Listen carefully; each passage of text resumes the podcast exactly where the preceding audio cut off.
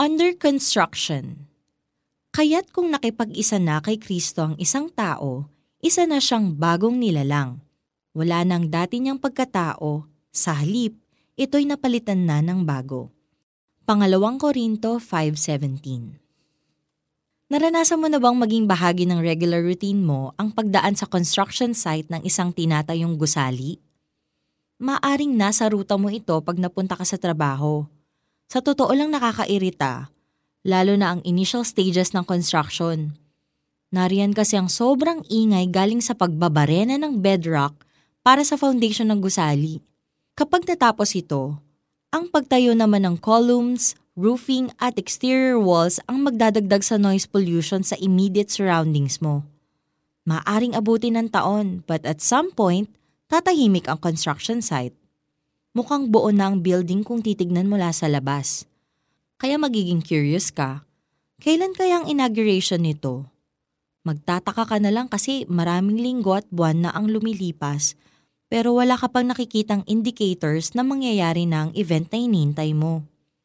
Ang totoo, maaring mukhang ready na para sa grand opening ang building na itinatayo but there's more work to be done sa loob nito ang paglalagay ng electric wiring, plumbing, flooring at kung ano-ano pa.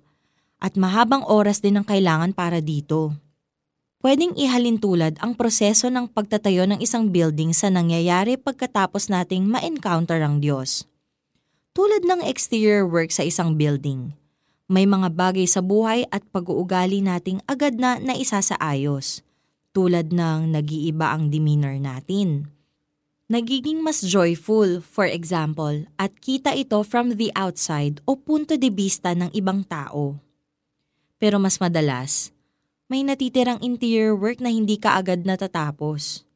Ang pag-confront sa deep hurts, pagtalikod sa habitual sins, at pagpapalit ng unhealthy way of thinking and living. In the past, umasa tayo sa sarili nating efforts para ayusin ang ating mga sarili pero hindi rin naman naging kompleto ang ating pagbabago.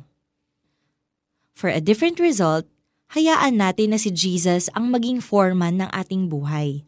Ipaubaya natin sa Kanya ang pagsasaayos sa mga dapat ayusin sa atin. Salamat o Diyos, dahil sa patuloy ninyong paghubog at paggabay sa akin, unti-unting nawawalat na babago ang nakasanayan kong maling pag-iisip at pag-uugali. Salamat o Diyos sa panibagong simula sa pamamagitan ng aking Panginoong Hesus. Para sa ating application, ilista ang top 3 na bagay na gusto mong baguhin ni Lord sa iyo. Isulat sa ilalim nito ang pangalawang Korinto 5.17 para matandaan na hindi imposibleng mangyari ang positive changes na gusto mo dahil bago ka nang nilalang simula noong nakipag-isa ka kay Kristo. Kaya't kung nakipag-isa na kay Kristo ang isang tao, isa na siyang bagong nilalang. Wala nang dati niyang pagkatao. Sa halip, ito'y napalitan na ng bago. Pangalawang Korinto 5.17